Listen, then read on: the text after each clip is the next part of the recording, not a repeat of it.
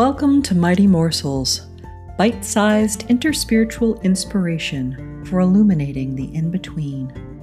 Mighty Morsels is presented by A Mighty Kindness, a sanctuary for seekers, skeptics, and scamps.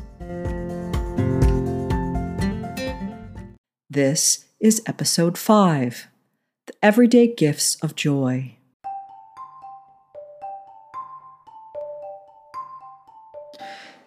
Coconut by Paul Hostovsky.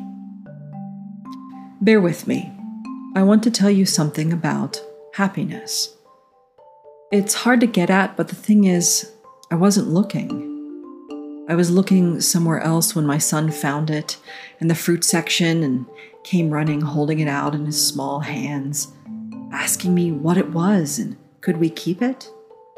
It only cost 99 cents hairy and brown, hard as a rock, and something swishing around inside.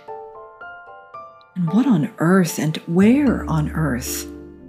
And this was happiness, this little ball of interest beating inside his chest.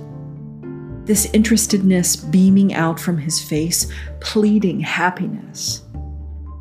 And because I wasn't happy, I said to put it back because I didn't want it, because we didn't need it. And because he was happy, he started to cry right there in aisle five. So when we got it home, we put it in the middle of the kitchen table and sat on either side of it and began to consider how to get inside of it. Isn't it incredible how much joy something so simple can bring? Like a coconut, for instance. A mere novelty for many of us who are used to this fuzzy brown fruit. But for a child, there is such unexpected delight in this object. And as I imagine looking at this fruit, smelling it, feeling its stiff hairs, shaking it to listen to the coconut water slosh around inside, I'm reminded how seemingly far from me joy has felt at times in my life. For over two years, I had to cut myself off from the joy of meeting friends for lunch or traveling for pleasure. Inviting a family member into the house became a delicate dance of safety and respect around healthy boundaries and vaccination statuses. And now we're experiencing our first European land war in decades with thousands of civilians fleeing their country or being brutally murdered, deliberately targeted by a ruthless, power hungry autocrat. If that isn't redundant, I don't know what is.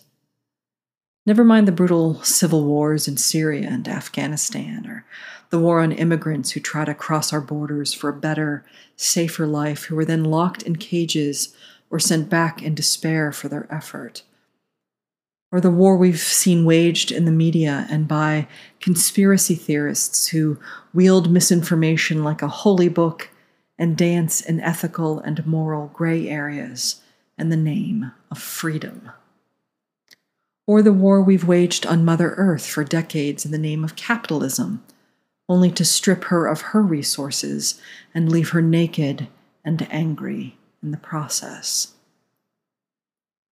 Honestly, joy has felt elusive to me off and on for many years, not just in these past few years of political upheaval and a worldwide pandemic. I actually first noticed how far I felt from joy on a regular basis about 13 years ago.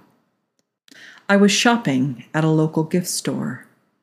In the shop, they had these charming little puzzle piece necklaces.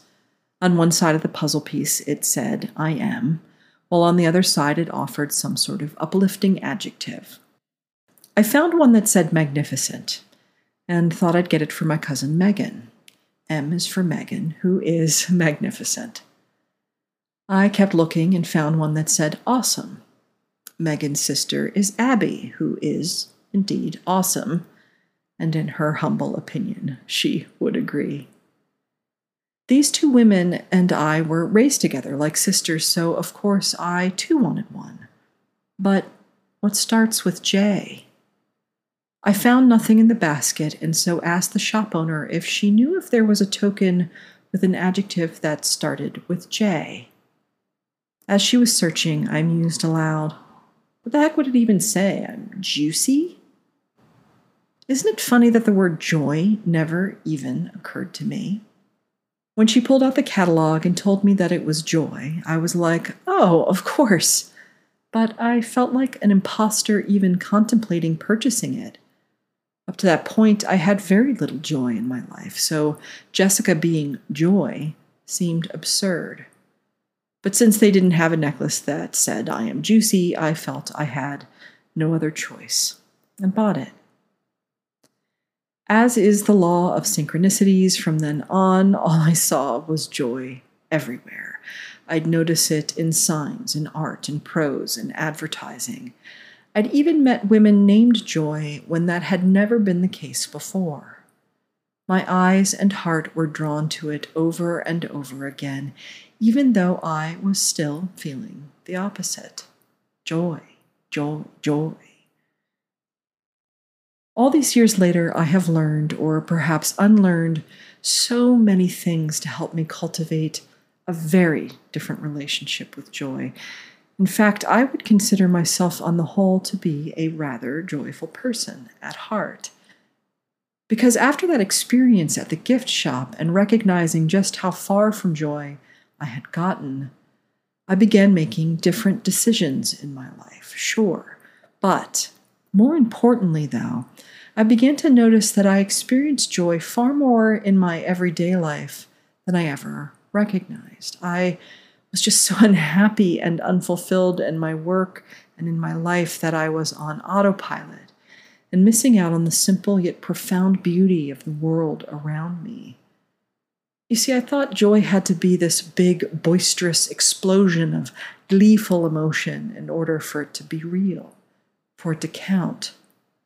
Perhaps it's due to the ignorance of youth, but it's also essentially what our culture programs us to believe that we constantly need new things and new experiences and new perspectives, or even just a roll of Mentos candies to feel joyful.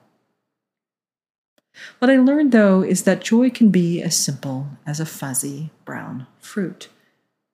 I mean, a coconut was grown on a tree in Mexico and it flew in a giant metal bird all the way across the country, where I can drive in a car to a giant building with thousands of varieties of foods from all around the planet, where I could pick it out and come and share it with anyone, my friends from all around the country and possibly the world if I wanted.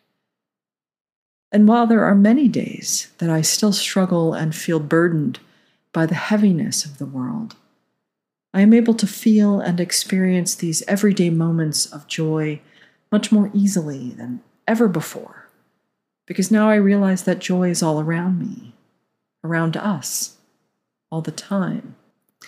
It's tucking into a heaping pile of freshly homemade biscuits and gravy when I'm ravenously hungry. It's and the look of absolute freedom on my puppy's face as he tears around the yard at top speed, experiencing the sheer pleasure of moment after moment of total and complete embodiment.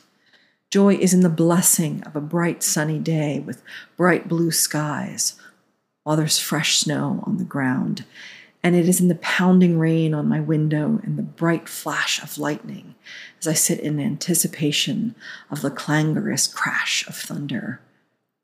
Joy is in the goofy, nonsensical secret patter between families or best friends.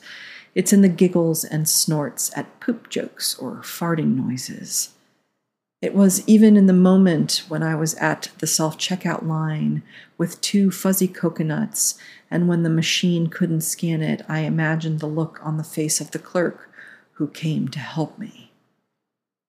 Joy is everywhere in a quiet moment of prayer or in the tiniest crocus that bursts forth from frozen ground and dead leaves right there in the middle of your lawn and then the cawing of the crows that are perched to the tree just outside your window as they sing to each other of mischief and mirth.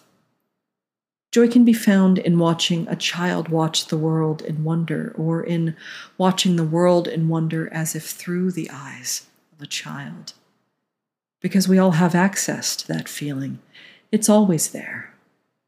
Joy is available to us every day in big ways and in small, in coconuts, in music, even in the wind.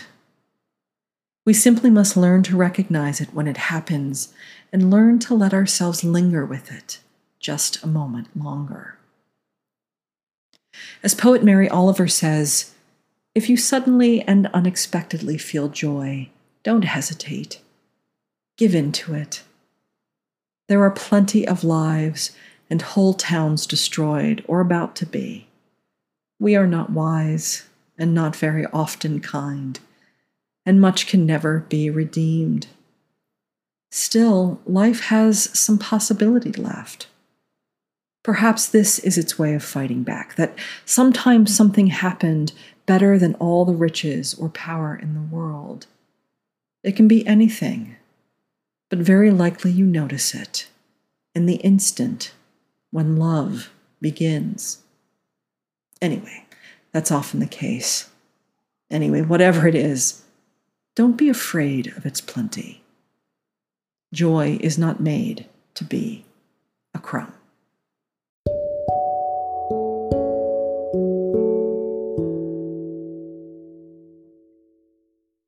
And now an invitation for reflection. In my reflection, I assume that joy had to be a big or boisterous emotion. How would you define joy? Has it changed for you over the years? What is your current relationship with joy?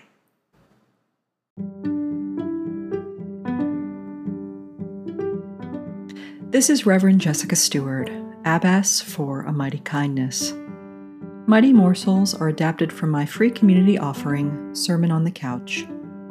Sermons on the Couch are offered as live, hour long, interspiritual services that include music, invitations for insight and reflection, and community connection, all within our kindness community called the House of Belonging. You can find out more about A Mighty Kindness and the House of Belonging at www www.amightykindness.org. Thank you for listening. May you always walk in wonder with peace and kindness as companions.